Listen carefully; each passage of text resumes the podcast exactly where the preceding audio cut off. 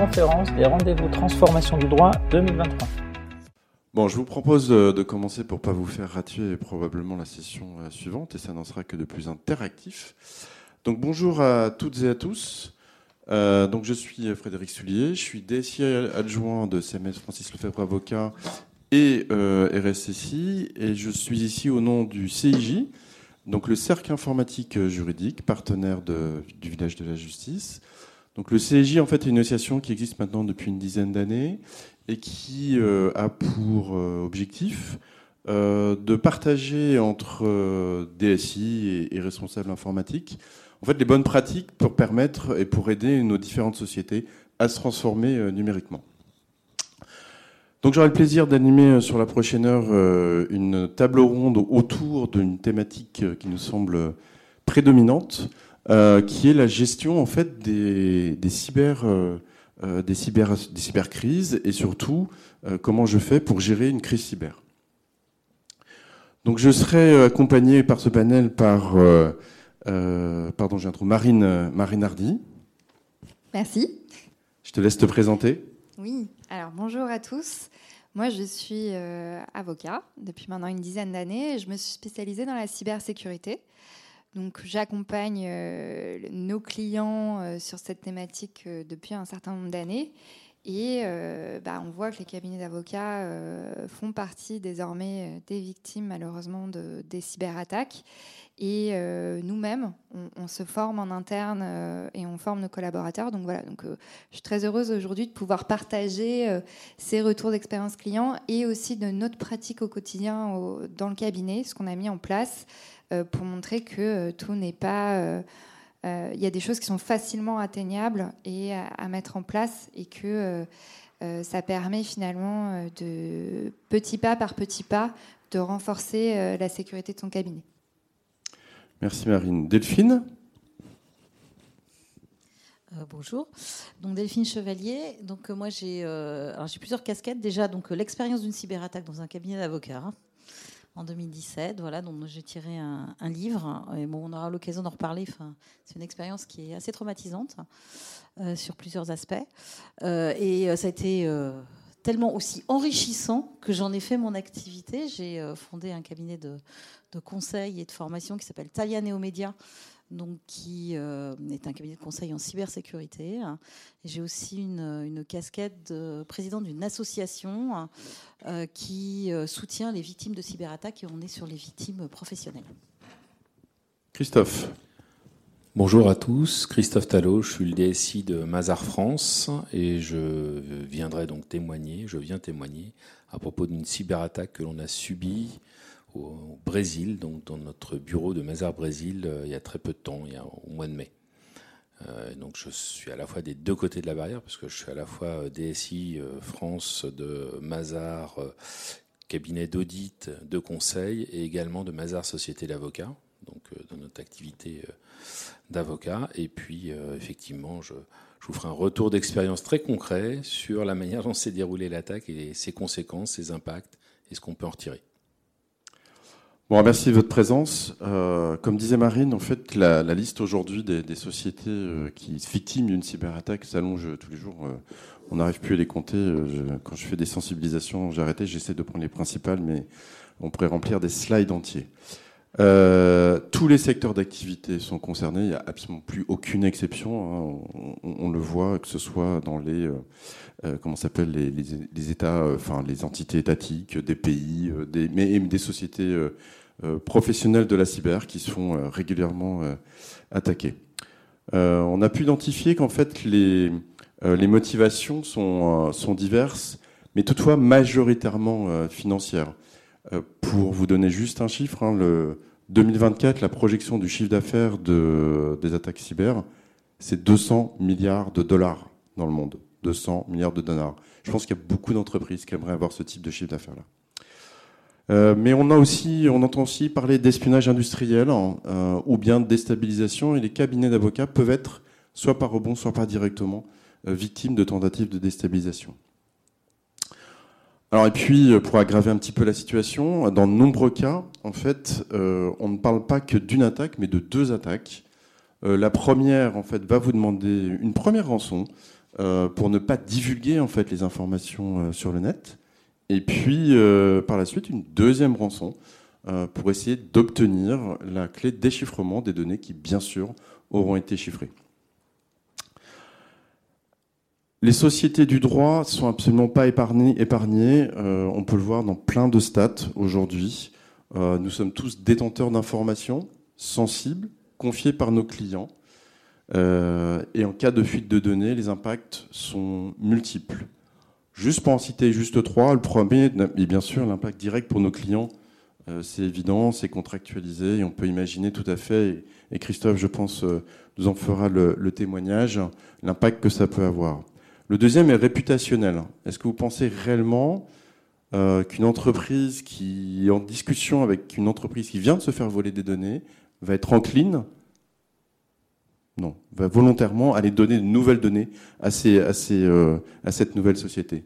Ce n'est pas du tout garanti. Et puis, le dernier, le dernier impact qu'on peut envisager, il est financier, de deux ordres. Le premier, c'est le coût, et tu pourras en donner un mot de manière discrète, bien entendu, Euh, sur ce que peut coûter le traitement d'une, d'une crise cyber. Et puis, la deuxième dimension, c'est est-ce qu'on est financièrement prêt à travailler sans système d'information pendant un temps plus ou moins certain, à ne pas pouvoir encaisser, à ne pas pouvoir euh, payer ses fournisseurs, et cetera, et cetera. Alors, la protection de la cybermenace commence, bien entendu, par des mesures techniques. On ne va pas s'étendre aujourd'hui sur le sujet. Euh, et des mesures organisationnelles. Marine, tu as mentionné la, la partie sensibilisation. Je crois que c'est très essentiel. Il hein. faut savoir que euh, les attaques cyber, les deux vecteurs majeurs d'attaques cyber sont euh, le phishing, hein, le, le fait de, de, de, de vous envoyer ou d'envoyer en fait des, des messages de mieux en mieux faits. Merci les intelligences artificielles pour essayer de vous faire euh, saisir en fait euh, vos identifiants. Et puis les vulnérabilités. Vulnérabilité, c'est le sujet de la D S I. Et pour faire face à tout ça, il est important de mettre en place une gestion de crise cyber. Christophe, est-ce que tu peux nous faire une description de cette fameuse attaque ? Alors, je vais vous faire une, une description euh, le moins technique possible, mais néanmoins, il faut quand même rentrer sur ce, sur ce sujet-là, par ce biais-là en tout cas. Donc effectivement, au mois de, de mars dernier, maintenant on a une idée assez précise en fait de, du déroulé de, de l'attaque euh, suite à l'intervention d'une, d'une équipe d'experts externes qui nous a fait donc tout le déroulé de, de cette attaque. Au mois de mars dernier, les, une première équipe d'attaquants euh, est venue récupérer un certain nombre d'informations, donc euh, fin mars, au, au sein de notre bureau de Mazars Brésil.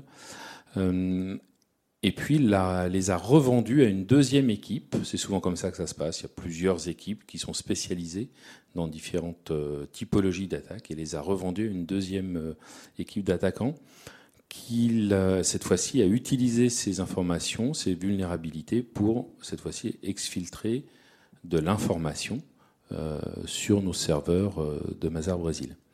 Euh, et ils l'ont fait pendant quelques mois, de manière très très très discrète. Et la fin de l'attaque, c'est le, de manière assez classique, le chiffrement des serveurs, le cryptolockage euh, des infrastructures de notre bureau brésilien. Et donc c'est à ce moment-là que se déclenche euh, le ransomware classique, euh, et cetera, et cetera. Euh, d'un point de vue technique, euh, le bureau était, euh, d'un point de vue, euh, les archives du bureau n'étaient pas touchées. n'ont pas été touchés, donc on a pu remonter l'infrastructure très rapidement, en quelques jours. Euh, donc l'activité n'a pas été pénalisée en tant que telle. Euh, par contre, on s'est aperçu quelques semaines plus tard que les informations euh, que les hackers avaient exfiltrées étaient publiées sur le dark web. Euh, et donc nos systèmes d'alerte se sont mis, euh, nous ont alertés effectivement de la, de la mise à disposition de ces informations sur le dark web. Et nos clients, évidemment, également, eux-mêmes dotés des mêmes outils, euh, nous ont appelés assez légitimement pour euh, nous demander effectivement ce qui se passait. Et c'est à ce moment-là que la crise s'est réellement déclenchée. Euh, alors heureusement, je dirais pour nous, puisque nos réseaux d'un point de vue informatique ne sont pas interconnectés les uns avec les autres, donc il y a uniquement le bureau de Mazars Brésil qui a été touché, qui avait été touché en l'occurrence, et aucun autre bureau, et surtout le, le bureau français, n'avait pas été impacté. Tout ça pour vous dire qu'on était... On avait nos procédures de gestion de crise et heureusement, elles étaient toutes fraîches. Elles venaient de, on venait de finir de les, de les rédiger. Euh, je pense qu'on y reviendra, mais on s'était aussi également inspiré d'un, d'un scénario de crise qui avait été déroulé au sein du C I J. Euh, et on, se pensait, on pensait légitimement qu'on était relativement bien armé, surtout euh, par le fait que c'était très localisé au Brésil. Et qu'on ne se sentait pas du tout touché par, par la cyberattaque, directement en tout cas. Mais maintenant, si on se place euh, vis-à-vis de nos clients, le client, pour lui, c'est Mazars, en fait. Donc, euh, société internationale, réseau international, que ça soit au Brésil, en France ou en Afrique du Sud, en fait, le problème, c'est Mazars. Et effectivement, donc, très rapidement, nos, tous nos grands comptes nous ont appelés pour savoir si les données avaient été exfiltrées, ce qu'il y avait dedans, et cetera, et cetera, puisque eux-mêmes avaient accès à l'information sur le dark web. Donc finalement, on s'est pris la vague au même titre que le Brésil, ou même si on avait été touché directement. Donc c'est là que toute la cellule de crise a pu se, se mettre en place euh, assez rapidement, mais ça je pense qu'on reviendra sur le, le détail. Euh, Mais malgré tout, on a été surpris par l'ampleur. L'ampleur des, des, des réunions, des sollicitations. Euh, ça, c'est quelque chose qu'on n'avait jamais vécu auparavant. C'était, ça a été notre, notre première, notre première, notre première, tout simplement. Et euh, les réunions avec nos clients, au démarrage, c'est des réunions très techniques avec les R S S I, pour les rassurer, pour leur montrer qu'on est sur le pont, qu'effectivement, on a identifié la nature de l'attaque. Donc on partage un certain nombre d'éléments techniques avec eux. On partage en particulier euh, la trace A D N de l'attaque euh, pour qu'ils puissent, pour qu'ils puissent également la rejouer en interne pour s'apercevoir qu'ils n'ont pas été euh, touchés, ce que l'on a fait, nous, sur nos autres bureaux également, pour vérifier que l'attaque ne s'était effectivement déroulée qu'au Brésil, ce qui était le cas. Ça, c'est la première phase, des réunions très techniques. Et puis, très rapidement, euh, on passe sur des réunions d'un autre niveau avec la conformité, le légal, euh, le business de nos clients. Et là, euh, les discussions sont d'une autre nature, on va dire.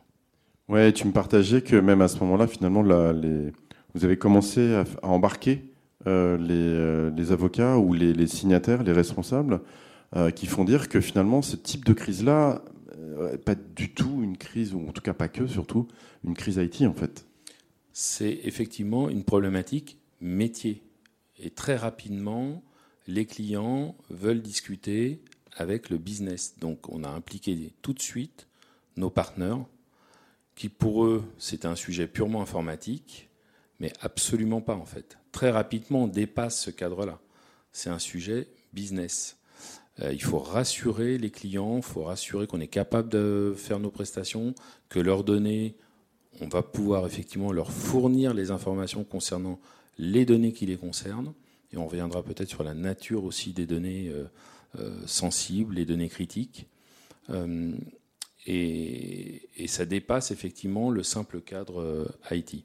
Et, et c'est vrai qu'il y a, une, il y a une vraie prise de conscience de la part, de, non pas de notre direction, mais de la part des, des associés, de, des cabinets, de notre cabinet en tout cas, sur le, le, le, le, facialement le travail qu'ils devaient faire vis-à-vis de leurs clients. Merci Christophe pour ce témoignage euh, qui est, je vous assure, pas si simple que ça à avoir et c'est assez rare d'en avoir, donc merci beaucoup. Marine, euh, et pour faire le lien direct, euh, en tant qu'avocate, quels sont pour vous les impacts opérationnels sur ton métier, sur vos obligations en cas de fuite de données ? Alors, il y a la fuite de données et puis il y a euh, comment on travaille aujourd'hui sans ordinateur. Parce qu'aujourd'hui, euh, dans notre métier d'avocat, moi quand j'ai commencé, On avait encore beaucoup de dossiers papier, on déposait les conclusions au tribunal, on faisait euh, des déclarations d'appel euh, euh, au tribunal avec les termes des huissiers financiers, et cetera. Et aujourd'hui, on est en tout numérique. Donc, ça veut dire qu'aujourd'hui, les ordinateurs d'un cabinet plantent. Je pense qu'on n'a même plus euh, l'accueil téléphonique. Donc, autant vous dire que des clients un peu en stress euh, qui cherchent à vous joindre parce que leur audience, c'est le lendemain, il leur reste une pièce, c'est compliqué. Donc, pour moi, ça, c'est l'un des premiers impacts. C'est comment on fait pour travailler quand on n'a plus nos ordinateurs. Ça veut dire qu'il faut un plan B. Deuxième impact, c'est est-ce que on va pouvoir retrouver les données. Et troisième impact, c'est comment on fait pour gérer nos procédures. Ça veut dire qu'en fonction de votre organisation, alors soit on peut être dans des grandes structures où effectivement on a euh, des systèmes informatiques hyper performants qui ont des centres de secours, des sauvegardes qui prennent le relais, ça effectivement c'est organisé quand on a une D S I robustes comme Mazars, et cetera, qui peuvent prendre le relais et qui peuvent permettre un rétablissement très rapide de l'activité. On n'a pas toujours ça dans nos cabinets. C'est même plutôt rare dans nos cabinets d'avocats assez traditionnels, où on s'est informatisé, c'est formidable, mais on n'a pas fait cette bascule de quelles peuvent être les conséquences du numérique si finalement on n'en a plus. Donc ça, j'ai envie de dire, il faut se connaître soi-même en fonction de son activité. Si on a une activité extrêmement contentieuse, bah, faut peut-être réfléchir avant de passer au tout numérique. Et ça peut être intéressant peut-être de garder quelques dossiers papier. Parce qu'on peut toujours prendre son dossier papier, courir au tribunal pour sa plaidoirie du lendemain. Anticiper, s'y prendre à la dernière minute, ça on, on connaît. Les délais, c'est notre seule obligation de résultat quasiment. Donc ça veut dire que Il euh, bah, faut peut-être avoir euh, un plan de réseau de confrères qui peuvent prendre le relais s'il faut faire des déclarations. Ça veut dire, et, et, et quand on parle de plan de crise, ça peut être quelque chose de très concret. C'est qu'est-ce que je fais si ça se passe ? Il faut que ça soit très concret. Oui, non mais, je, je, pardon. Non, ce que je veux dire, c'est que c'est pas forcément très compliqué à mettre en place, c'est beaucoup de bon sens. Sur notre activité au quotidien, euh, savoir qu'en cas de problème, je peux appeler un tel et qu'il euh, récupérera les choses, c'est important. Encore faut-il pouvoir avoir les infos. Donc ça, c'est pour la gestion de notre activité, comment on continue à travailler. Ensuite, c'est vrai, on est devenu une cible très importante. Déjà, on est une cible parce qu'on est des sociétés qui se sont informatisées, donc on est la cible de toutes les cyberattaques qui scannent le web et qui euh, font euh, finalement envoient des, des ransomware, surtout notamment les postes d'assistantes, toutes vos adresses contacts sur vos sites web. C'est parmi les adresses les plus à risque de vos cabinets. Donc ça veut dire que toutes les assistantes doivent être formées. C'est elles qui cliquent, c'est là qui est. Euh, L'A N S I le répète, l'erreur humaine, c'est l'un des facteurs principaux en cas de, de, d'attaque. Et, et ils touchent certains postes qui ne sont pas formés dans nos cabinets. Donc on ne clique pas sur n'importe quoi. Et c'est important de les former parce qu'ils euh, pensent tous, ces assistants, et à juste titre, qu'on a des systèmes informatiques robustes avec euh, des antivirus, et cetera. Et c'est vrai, on devrait. Et on ne l'a pas toujours. On n'a pas toujours tout l'équipement qui est prévu euh, par l'A N S I, et cetera. Donc, il faut les former. Et les former, ce n'est pas forcément extrêmement compliqué. Hein. Nous, toute nouvelle personne qui arrive au cabinet, du stagiaire au collaborateur senior, a une heure de formation. Sur « je ne clique pas là », comme mon ordi fait ça, ça pose un problème, j'alerte tout de suite. On ne vous reprochera jamais d'appeler la personne en charge de l'informatique chez nous si votre ordi, tout d'un coup, devient tout noir et se rallume. Si vous voyez qu'il y a des comportements bizarres sur vos ordinateurs, sonnez l'alarme, le plus vite possible. Les premiers réflexes, je débranche, je débranche du réseau. Et tout ça, ça limite énormément les impacts en interne. Et c'est important que tous les postes soient fermés, notamment les stagiaires. Moi, le nombre de cas dans des cabinets, des stagiaires qui ouvrent des mails qu'il ne faut pas ouvrir et qui osent rien dire parce qu'ils ont trop peur de se faire gronder, c'est catastrophique. Et c'est dommage, parce qu'il aurait suffi de les alerter en début de stage. Et, et, et ça, c'est de la pédagogie qu'on connaît bien. Surtout, vous ne faites pas ça, bah, ils vont y réfléchir à deux fois. Donc ça, c'est, c'est, c'est le pur concret sur la gestion de notre activité. Après, il y a toute la gestion client quand ça arrive. Déjà, maintenant, on a des obligations légales. On est aussi soumis à tout ce qui est euh, notification à la C N I L. On a des données à caractère personnel sur nos systèmes d'information. Et ensuite, c'est quels clients on informe, comment on les informe. Alors, bien sûr, ça a un impact d'image hyper important pour nous, mais on a des données qui peuvent, qui sont extrêmement sensibles sur nos clients et qui, si elles sont diffusées, peuvent leur porter des graves atteintes, que ce soit des personnes physiques ou des sociétés, et qui peuvent être utilisées contre eux. Donc c'est extrêmement important d'informer nos clients pour qu'ils puissent être vigilants sur l'utilisation qui peut être faite de cette diffusion. Je pense que c'est un des nouveaux risques très importants de nos professions et qui pourrait nous être reproché, c'est de ne pas avoir informé une personne du risque qu'il peut y avoir. Parce que souvent, on a des informations. Moi, je pense en pénal, tous les dossiers d'instruction, bah, ils sont chez nous. On peut avoir des dossiers hyper confidentiels chez nous et il ne faut pas que les informations soient diffusées.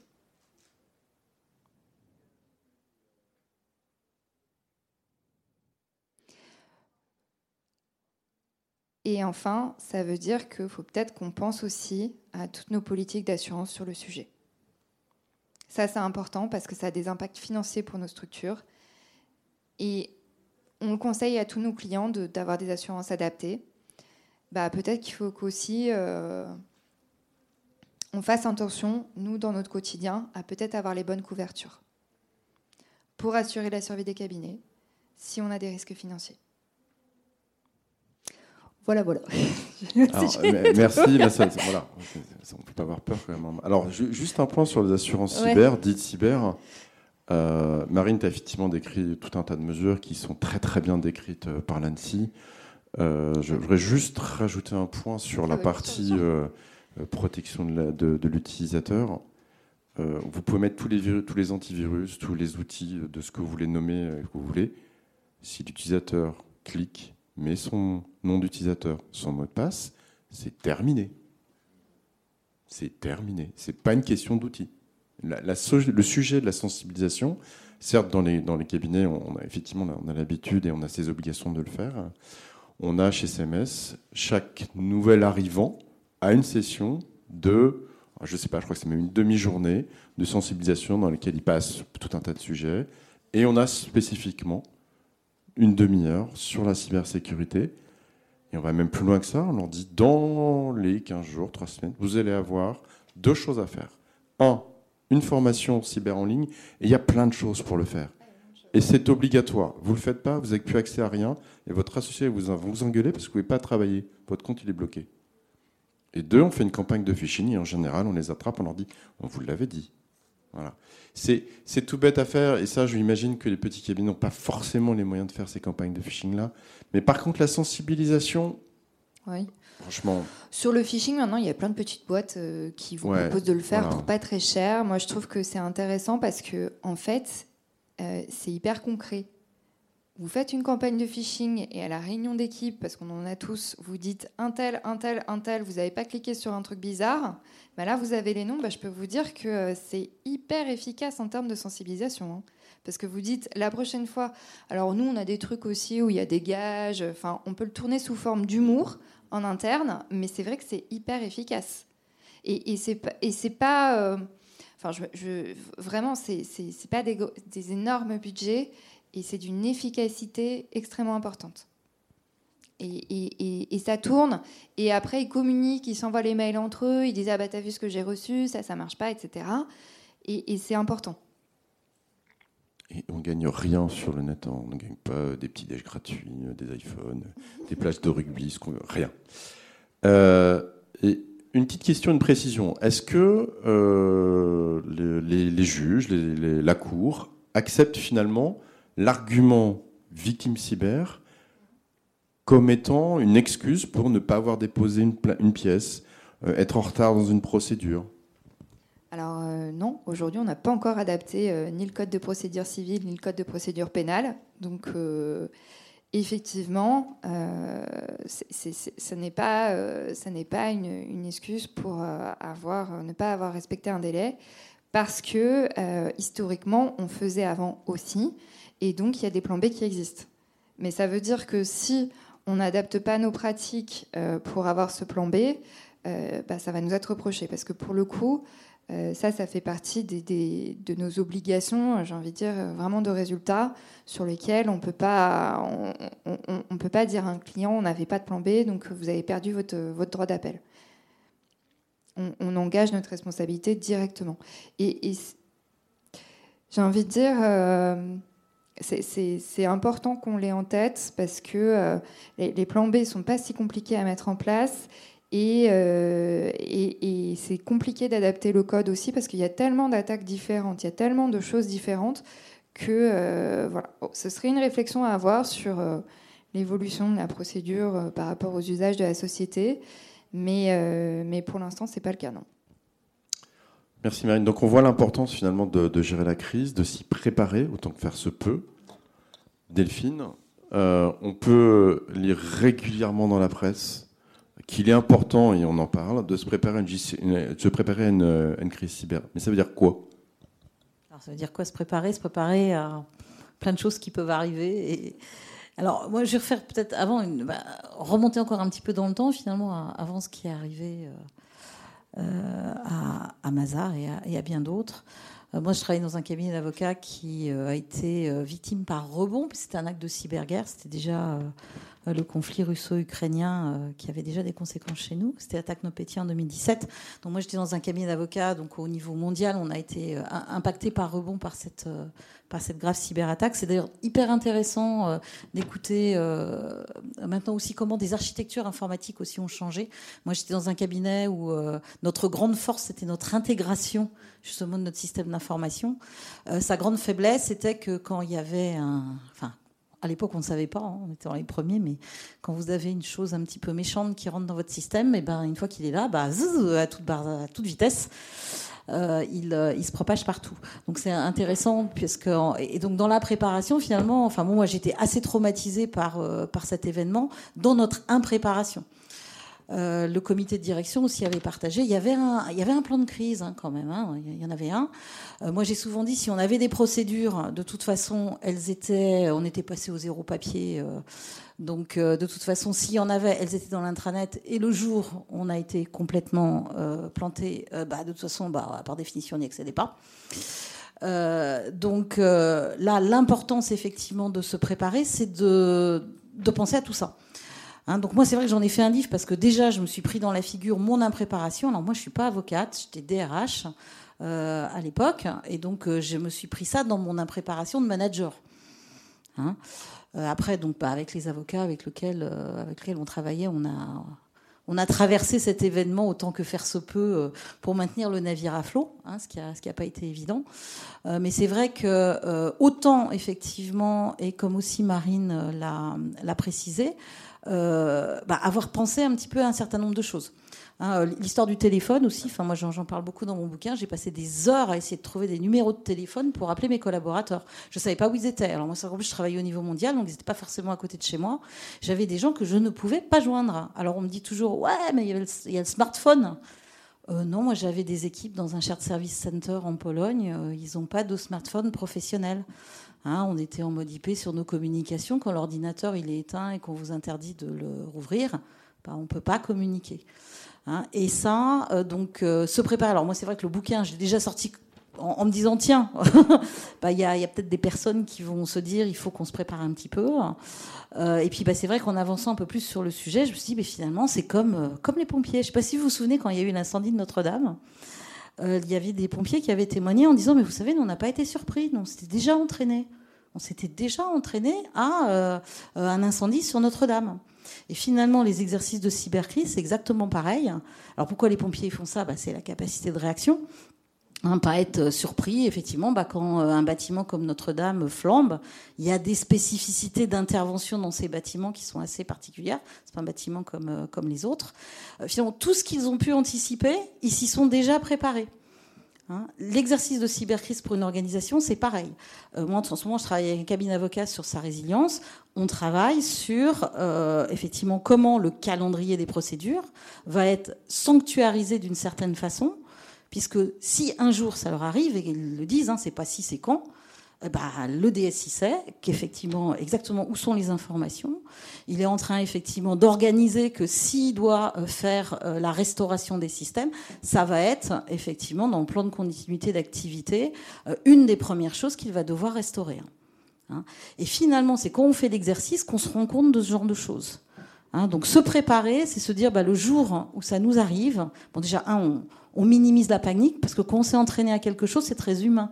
Hein, plus on fait quelque chose, ben, plus ça devient naturel. Euh, moi, quand je fais des exercices avec des euh, équipes qui n'ont jamais connu la crise, il peut y avoir panique. Alors, tout le monde sait qu'on est en exercice, donc bon, ça panique moins que si c'était la, la vraie vie. Hein, mais c'est vrai qu'il y a déjà aussi cette, cette chose aussi sur, sur le stress. Ça permet effectivement d'identifier ben, là où on n'est pas prêt dans une organisation. Et souvent, c'est des basiques qui sont pas si compliqués que ça, euh, je pense, comme le disait Marine, euh, finalement, à, à mettre en place. Euh, donc, c'est important, effectivement, de s'entraîner, comme j'ai envie de dire, dans n'importe quel sujet. Pareil, quand on prend le volant de sa voiture, on s'est entraîné avant.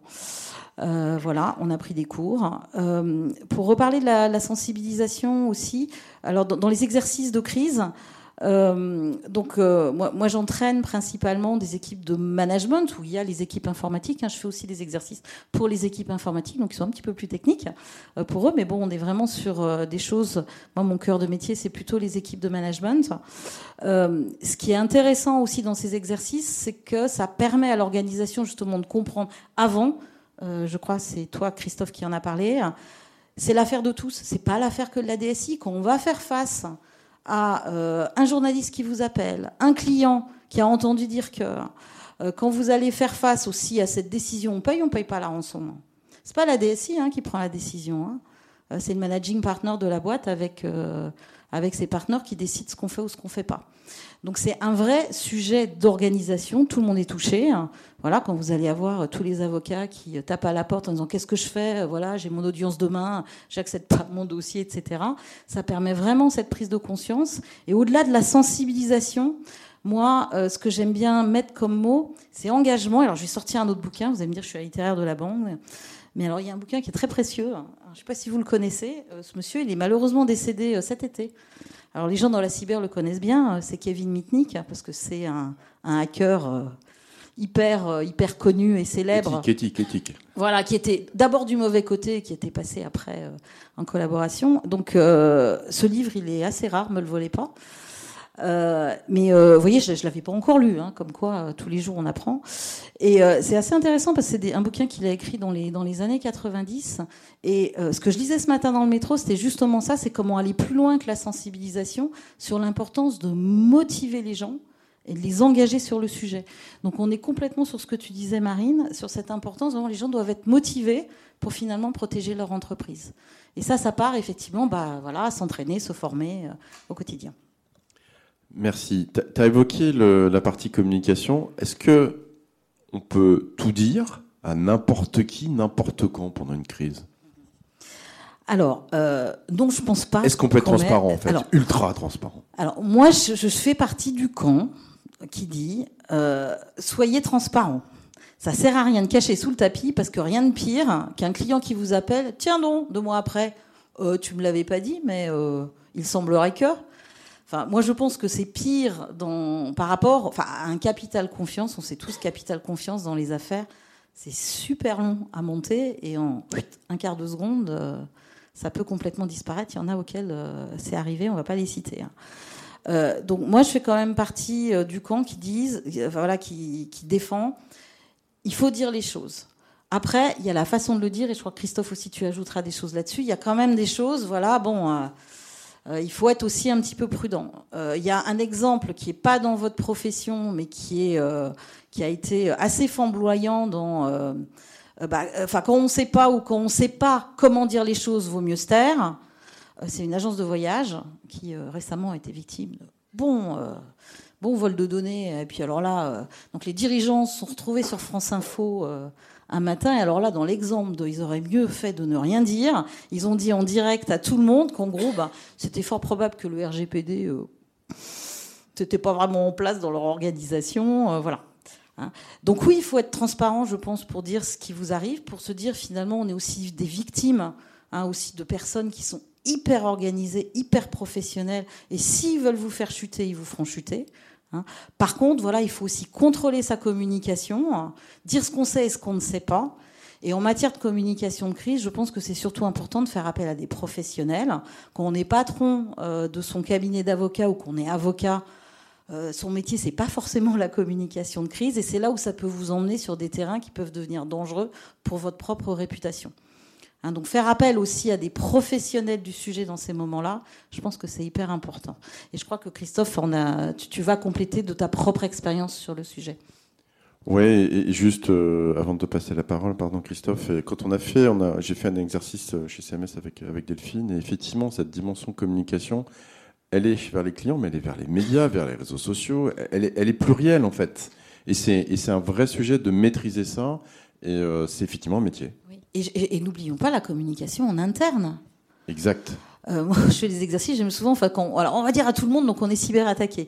Et par exemple, ce que tout le monde oublie de dire, justement, souvent, c'est qu'est-ce qu'on dit aussi aux collaborateurs de faire ou de ne pas faire. Parce qu'effectivement, euh, l'information circulant tellement vite aujourd'hui, qu'est-ce qu'un collaborateur doit faire, ou surtout là ne pas faire, alors vis-à-vis de l'extérieur. Hein, euh, et donc oui, ne pas oublier aussi la communication interne. Hein, et là aussi, enfin, s'entraîner un petit peu avant de se dire tiens, comment on va dire les choses, quelles sont les choses importantes à dire à nos collaborateurs. Comment je diffuse l'information. Quand je la diffuse, alors comment je la diffuse, de toute façon, vous amène dans l'exercice à vous dire si tout est planté. Hein, comment je fais, quel est mon système alternatif, et cetera. Et toutes les organisations qui font ces exercices, effectivement, bah après, travaillent sur leur feuille de route euh, sur ce sujet. Et donc, et Christophe, euh, Christophe Mazars. Va compléter. Alors oui, évidemment qu'il faut, euh, qu'il faut être le plus transparent possible. On a toujours été euh, partisans de cette option. Malgré tout, il faut, le client attend des choses euh, sûres, qu'on le rassure. Et on ne peut pas, lui, et dans une cyberattaque, justement, pour comprendre la mécanique de l'attaque et jusqu'où a été le hacker, dans l'exfiltration de données ou la corruption de l'information, euh, ça ne se découvre pas en quelques heures ou en quelques jours. Ça demande un temps d'investigation qui est assez long. Et effectivement, quand la crise se déclenche, euh, le rythme euh, est extrêmement... Même si on a, on a pu l'imaginer, on n'a pas conscience... que le rythme et la pression sera aussi importante. Euh, et quand la crise s'est déclenchée, on, même si notre cellule de crise s'est, euh, s'est constituée assez rapidement dans les quelques heures, on a passé, euh, grosso modo, deux semaines de non-stop, sept jours sur sept, quatorze heures par jour, à tourner sur une équipe d'une vingtaine de personnes pour répondre justement à nos clients. En dehors même d'une équipe qui, elle, euh, était constituée pour euh, tracer l'attaque, euh, reconstituer les, les données pour nos clients. Euh, et donc, en termes de, de, de communication, le rythme est très élevé et l'attente du client est importante. Et on ne peut pas... La, la fausse information ou la mauvaise information est pire que tout. Donc, oui, il faut rassurer, mais avec des informations vérifiées et sûres. Et tu me disais, euh, alors je ne sais pas quel était également son rôle, mais tu as fait appel, vous avez fait appel en fait à, à un avocat très spécialisé en fait dans dans la cyber justement oui. Pour peut-être contrôler euh, l'information diffusée qui vous porte finalement pas préjudice non plus. Tout à fait, parce qu'en fait très rapidement, et ça on n'en avait peut-être pas forcément complètement conscience, l'information critique est sensible pour nos clients en tout cas sur cette crise. Ça a été deux choses. Les données à caractère personnel, ça, ça a été, euh, c'était la première chose qu'on a, euh, que les clients souhaitaient savoir, la diffusion et l'exfiltration de ces données. Éventuellement, s'il y avait des données de santé, mais dans notre métier, pour le coup, on n'en manipule pas, donc c'était pas le sujet. Et la durée de rétention, la durée de rétention de l'information. Et on sait tous, quel que soit le, le type de société, le, le type de métier, on garde beaucoup trop longtemps les données. Beaucoup trop longtemps. Euh, donc, hormis dans des cas de litige très particuliers avec, sur certains dossiers, il n'y a aucune raison de garder ces informations aussi longtemps. Et malheureusement, euh, on n'échappe pas à la règle. Il y avait des données qui remontaient à deux mille, jusqu'à deux mille sept. Donc là, effectivement, il y a un sujet plus global de gestion de la donnée et de, son, de sa suppression de manière automatique euh, dans nos systèmes d'information. Et puis donc après, la qualification de la criticité de la donnée, ça c'est quelque chose de, de fondamental euh, et sur lequel il faut effectivement apporter toute notre attention sur, euh, euh, sur sa protection. Alors, et merci, merci Christophe. Euh, on voit la, l'importance de... Je t'en prie. Excuse-moi, Frédéric. Je réponds à ta question. Effectivement, euh, le, le point que je voulais rajouter par rapport à ce que tu, ce que tu disais, c'est que euh, rapidement, comme je vous le disais tout à l'heure, le, le, les, le, le, le sujet s'est c'est, c'est sorti du champ de l'informatique pour se porter sur le champ de la compliance, de la conformité et du juridique. Et effectivement, on a fait intervenir... Euh, un cabinet spécialisé, qui est en l'occurrence, je peux le citer, C M S Hollande, spécialisé euh, dans le traitement juridique euh, de ces éléments euh, I T, qui sont très particuliers en fait, en, en termes de droit. Et là, en plus, on est sur du droit international, c'est-à-dire euh, le Brésil en l'occurrence, mais très rapidement, on nous a demandé, et dans tel pays, qu'est-ce qui se passe si, euh...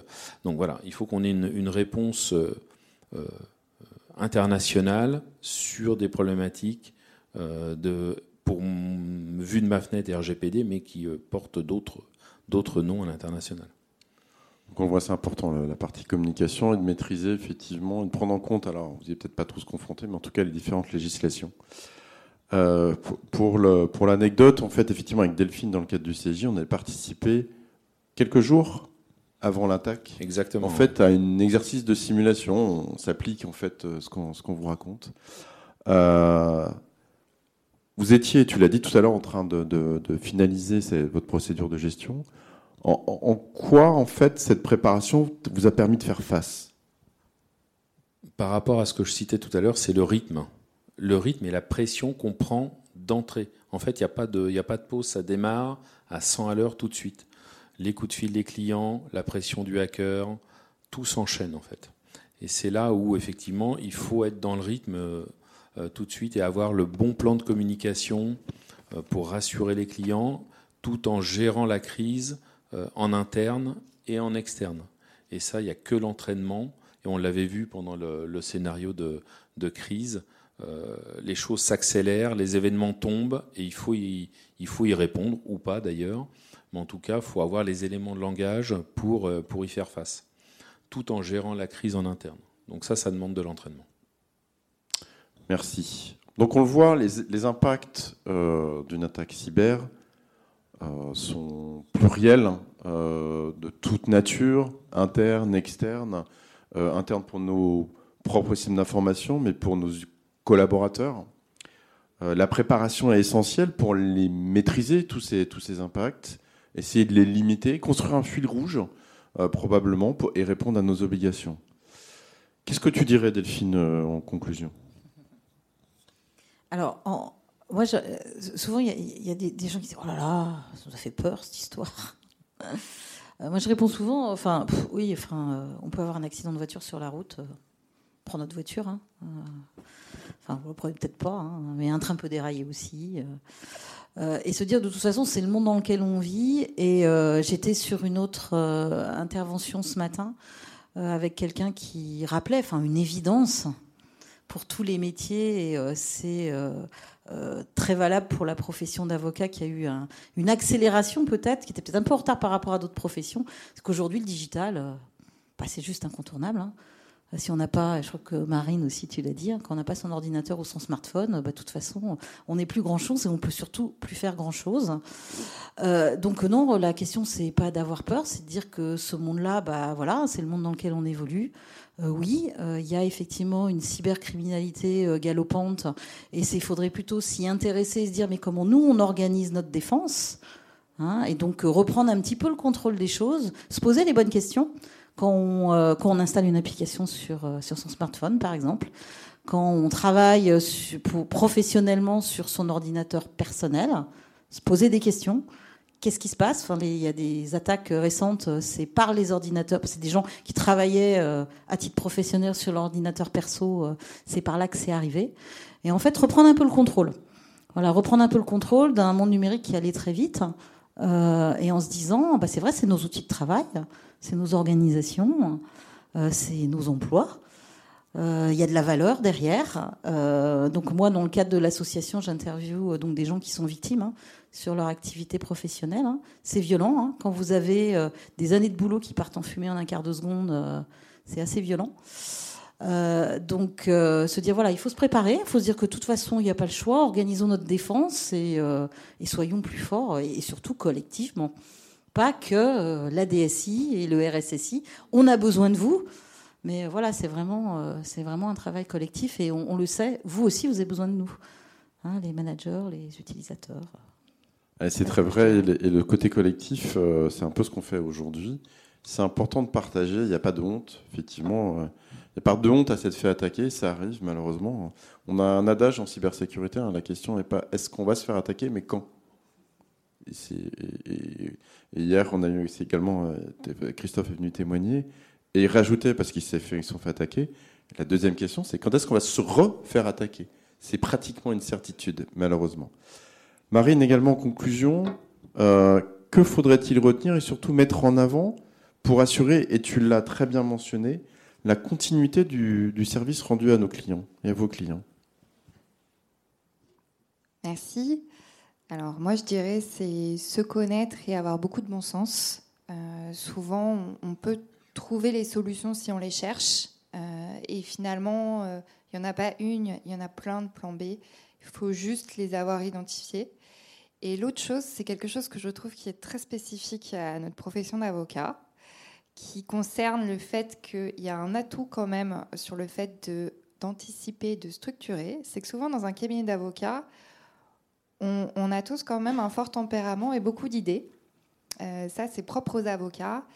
Et d'avoir anticipé et structuré, ça permet d'éviter de partir dans tous les sens quand on a une crise. Parce que souvent, euh, nous les avocats, on, on, on est un peu des couteaux suisses, on peut trouver des solutions à tout, on est habitués, on est rodés à ça euh, pour nos dossiers, pour nos clients. Euh, mais résultat, le risque qu'on a, c'est que euh, ça parte un peu dans tous les sens quand ça arrive dans nos cabinets. Parce que tout le monde va avoir une idée, parce que euh, chacun va trouver son plan B.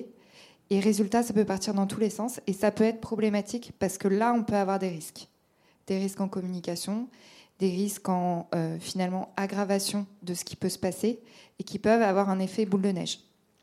Donc pour moi, euh, cette anticipation et cette organisation, ça permet aussi à des structures comme les nôtres, euh, finalement, de, de, de, de faire de ce qui est euh, leur force au quotidien, que ça ne se retourne pas contre elle à ce moment-là. Et de faire en sorte que chaque personne euh, sache exactement quel est son rôle. Et c'est très simple de désigner un rôle. Il peut y avoir euh, un collaborateur qui est en charge de prévenir les autres, un collaborateur qui est en charge d'appeler les clients. Enfin, je veux dire, c'est. Mais une fois que c'est fait, c'est pas tout le monde euh, un tel appelle un tel. Euh, et, et ça, c'est encore une fois du bon sens, mais ça structure aussi euh, euh, parce que j'ai envie de dire, oui, une crise euh, cyber, c'est extrêmement stressant. Moi, je trouve qu'on vit dans le stress de nos clients, dans le stress au quotidien. Donc, c'est quelque chose, finalement, on est... Enfin, on, on, c'est quelque chose avec lequel, je pense, on peut faire face. Euh, mais par contre, euh, la désorganisation peut être extrêmement forte à ce moment-là dans nos cabinets et nous causer du tort à ce moment-là. Donc, l'organiser, ça permet que chacun ait son rôle et euh, que ça évite cet effet qui peut avoir, euh, qui peut être un effet boule de neige. Voilà. Merci, Marine. Christophe, euh, je pense à ne pas en douter, euh, avec ce que vous avez subi là, vous devez vous sentir quand même un peu plus fort pour affronter la prochaine crise. Euh, pourtant, est-ce qu'il y aurait un point que tu aurais identifié, amélioré et que tu voudrais nous partager ? Oui, il y a forcément des points d'amélioration, même si on en, on en, on en retrouve, enfin, même si on, effectivement, on, ça nous permet d'améliorer nos procédures, mais il y avait un point auquel on n'avait pas forcément pensé, pourtant on était plusieurs à plancher sur cette procédure de gestion de crise, c'est qu'on n'avait pas intégré dans le premier cercle, c'est les coordonnées les plus mal chaussées finalement, des avocats, des avocats spécialisés dont je parlais tout à l'heure. Et en fait, on s'est aperçu que c'était extrêmement important de les faire participer dès le début de la crise, en fait, à ces sujets-là. Euh, d'avoir leurs conseils, d'avoir leur, euh, leur vision, de pouvoir répondre à un client plus exigeant que les autres sur un certain nombre de sujets. Parce qu'effectivement, très rapidement, comme je vous le disais, la crise, elle, elle passe au-delà de l'informatique elle va sur des terrains qui euh, nous sont moins familiers et où le, le conseil d'un avocat est bien, bien utile, même très utile. Et euh, c'est effectivement le, toujours utile, absolument. Euh, et effectivement, c'est le, le, le point d'amélioration qu'on a euh, immédiatement euh, euh, mis à l'ordre du, du jour de notre nouvelle euh, procédure. Pour vous dire qu'on est, euh, une petite anecdote quand même à ce sujet-là, pour vous dire qu'on est vraiment tous concernés, euh, on a fait notre dépôt de plainte parce que ça fait partie des, de la procédure. Et à cette occasion-là, on a eu droit à la visite donc, de deux agents de la D G S I euh, qui sont venus donc, enquêter sur cette, euh, sur cette euh, exfiltration de données, sur cette crise, et qui nous ont donné leur vision en fait, de, euh, de, de, de le, du, du contexte euh, économique euh, de guerre cyber dans lequel on était. Et donc leur point de vue, finalement, c'est que les hackers, plutôt que euh, d'attaquer les O I V qui sont très bien armés euh, sur ces sujets de, de cyber, attaquent maintenant plutôt les, les, tout ce qu'il y a autour, autour des O I V, qui ont accès à de l'information, une partie de l'information critique, sensible, euh, et que c'est plus facile d'attaquer ces petites structures, et je me mets dedans, euh, pour aller capter de l'information euh, et pour pouvoir l'exploiter, la revendre, et cetera, et cetera. En tout cas, faire des opérations de déstabilisation économique euh, vis-à-vis de la France. Après, je ne vous fais pas un dessin sur, euh, sur le contexte dans lequel nous, nous vivons en ce moment. Voilà, donc c'était une vision, je pense, euh, que j'ai trouvée intéressante en tout cas, et un éclairage euh, que nous n'avions pas, directement en tout cas. Bien, merci à tous les trois pour euh, votre partage et votre, et votre retour. Bon après-midi à toutes et tous. Merci beaucoup. Merci. Merci. Une conférence des rendez-vous transformation du droit deux mille vingt-trois.